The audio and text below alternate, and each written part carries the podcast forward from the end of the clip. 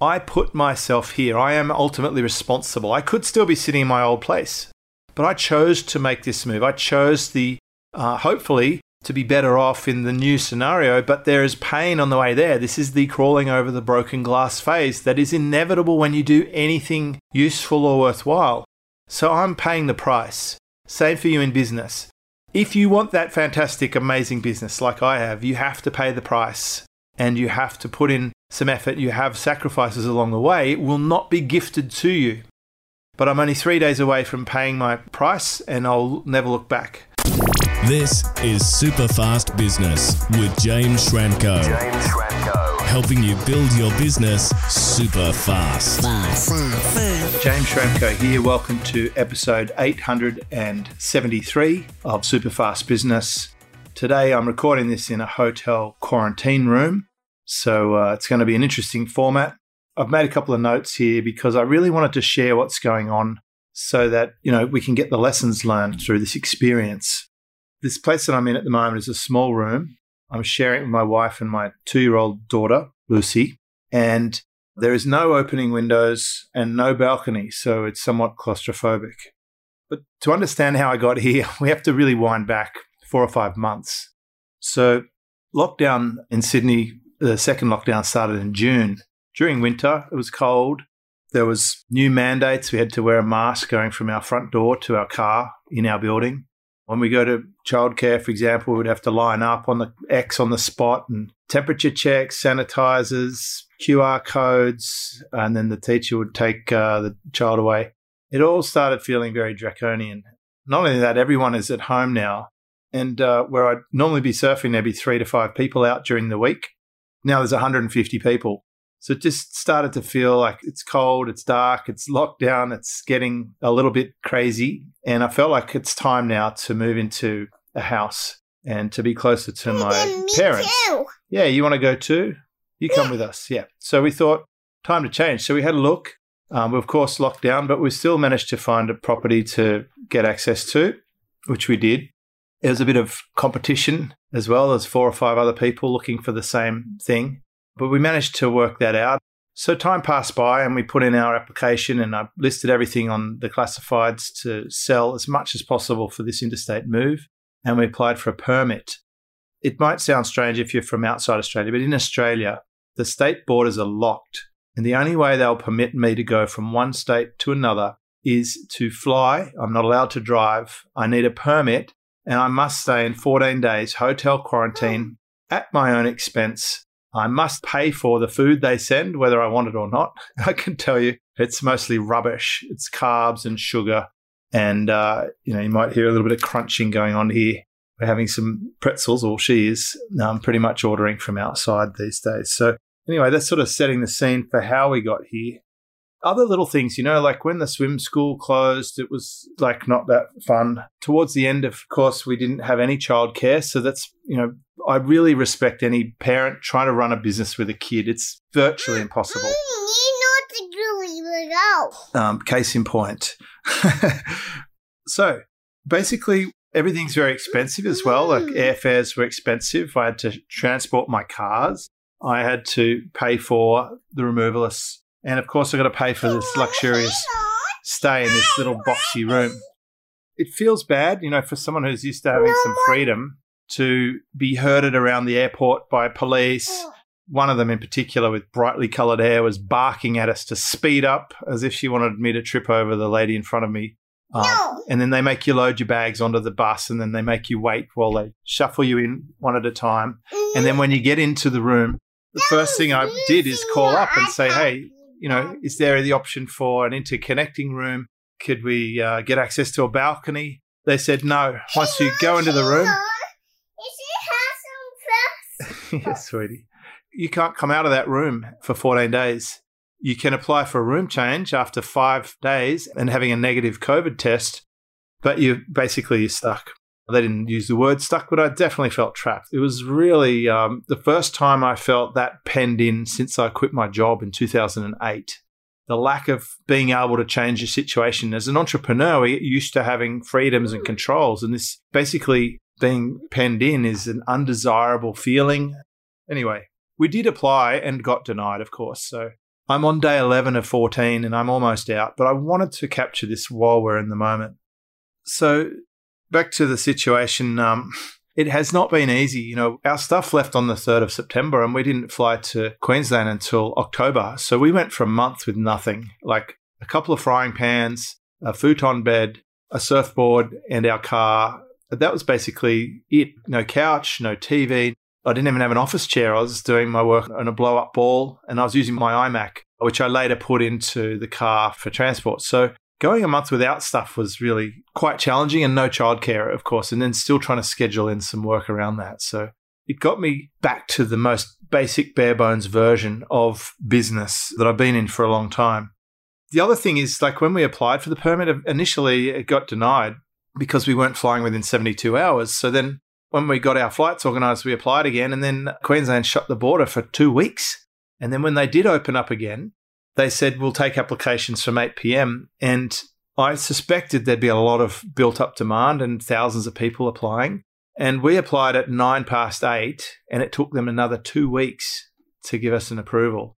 And there are still people now, I'm 11 days into quarantine, there are people who applied the next day or the day after who still haven't even got close. So this is a crazy situation in our own country, which again would sound totally bizarre to someone outside Australia that this could happen.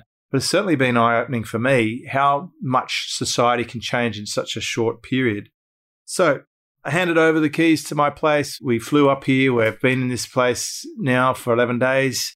I have not been able to do much work. I've asked some clients to move appointments. I've resigned myself to not I mean, we don't even watch Netflix. Having a two year old who's running around disassembling things or trying to renovate in a small room for two weeks. I mean, can you imagine? It's just been absolutely challenging trying to deal with new food, different sleeping arrangements, lack of exercise. I mean, I just, I really want to open that window there, just, but it doesn't open.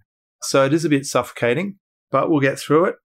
So basically, they keep calling up to ask how it's going. And if we need anything, I tell them, yes, a balcony or fresh air. And they can't do anything about it. So they have these sort of redundant calls. I think they're calling because several people in the same situation have actually committed suicide.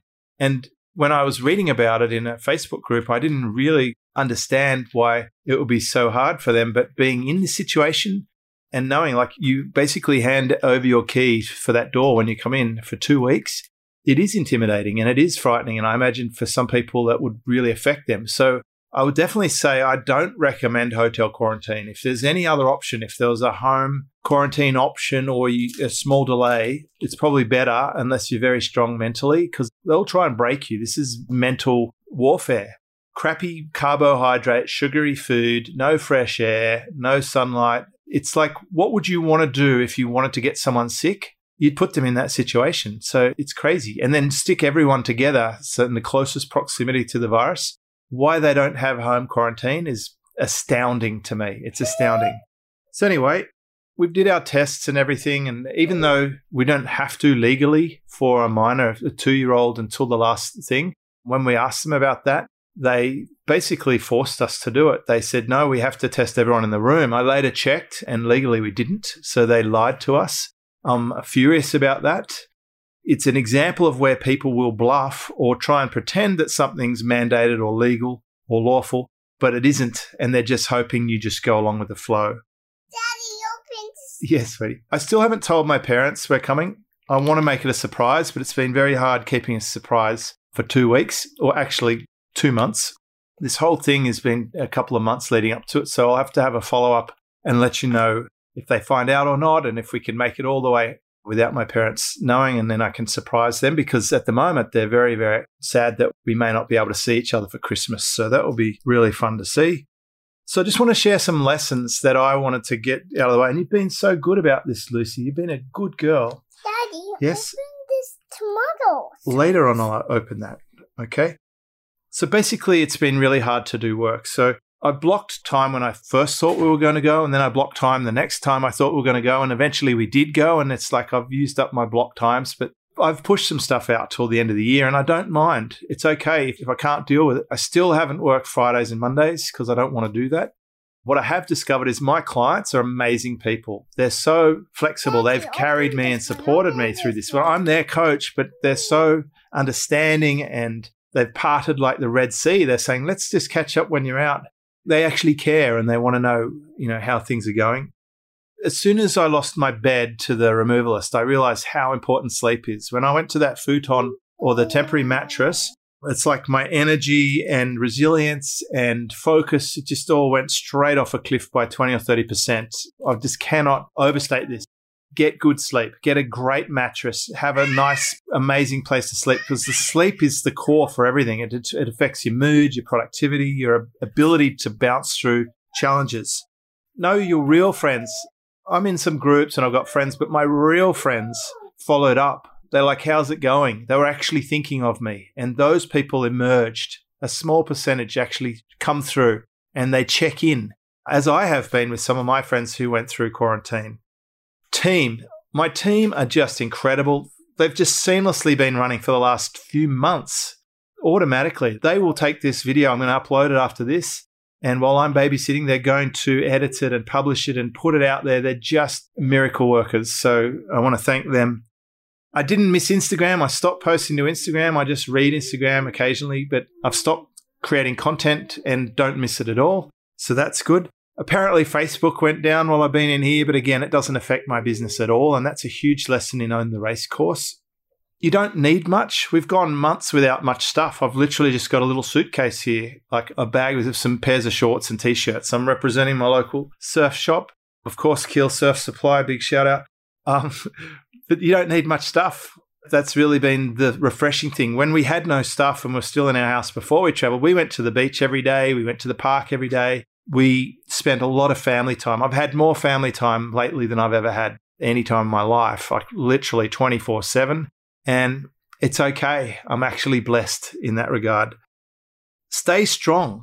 Like this stuff is inevitable. You have inevitable setbacks. Like I've been flying along with no drama for a long time, like decades, at least a decade. And this is a hassle. This is a pain in the butt. It's um, something I have little control over, but I put myself here. I am ultimately responsible. I could still be sitting in my old place, but I chose to make this move. I chose the, uh, hopefully, to be better off in the new scenario, but there is pain on the way there. This is the crawling over the broken glass phase that is inevitable when you do anything useful or worthwhile. So I'm paying the price. Same for you in business. If you want that fantastic, amazing business like I have, you have to pay the price and you have to put in some effort. You have sacrifices along the way. It will not be gifted to you. But I'm only three days away from paying my price and I'll never look back and hopefully I won't repeat this one. I will be re engineering my business. One thing's clear I want to have less calls in my schedule. Not that I'm over the top anyway, but those sort of seven or eight or nine calls a week, I'd love to pull them back a bit. I really would like a week where I have no calls or just a couple. And I think that's something I'll engineer for myself for 2022. I want to take it to the next stage, but not just an iterative version of what I had. I want it all new. So I'm going to whiteboard my business and go fresh we'll see what gets continued through. And enjoy the pace. You know, if I was in the Maldives for two weeks, I'd want it to go slow. If I'm in the hotel quarantine, I want it to go fast.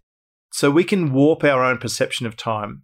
I'm able to just tune out a little bit and just let this go through. I don't have to hit the grog. I don't have to numb myself with Netflix or anything else. I can just be at peace with just letting time pass. And that's a real skill and one I'd like to teach my two year old. but she still knows she can just play there for hours doing something, you know, which is great. A reasonable episode published is better than a perfect planned episode later. I wanted to publish this right now, two year olds and everything. This is real. I'm in my hotel room, sitting on the floor, recording this podcast because I want this message out. I'm doing this for myself as much for you. This is kind of my therapy. You know, they offer lots of numbers you can call, but I've got you. I just wanted to share this with you, what I've been going through. And just remember, you are strong. You're way stronger. These people won't break us. We can still get our own food. I'm, I got an exercise bike. I'm keeping fit. I sit in the sun when it comes out in the afternoon, and we'll get through this. I've been through much worse. And just remember, you've got all the strength you need. By the way, the Queensland government, you can do way better than this. This is really a terrible welcoming for new residents. So I did want to put that out there. Every time someone goes on the press, they get an instant home quarantine pass, right? It's going to be too late when this comes out for me, but I, I haven't gone down that path because my problem isn't really savage compared to some of the others, I guess. And you've got other gears. A friend of mine, Pete Shaw, posts this recently, but you've got other gears. When you need it, you can tap into that extra gear. It's there for you. Bottom line is this, right? Perspective.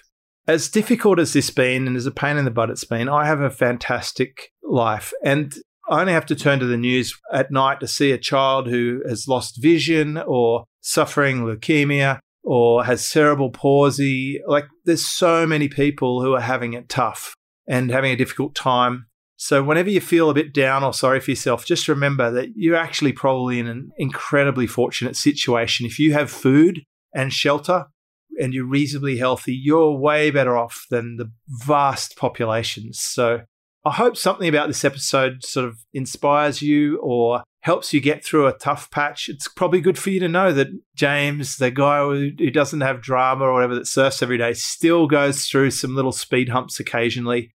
But I, I just wanted to make this for you.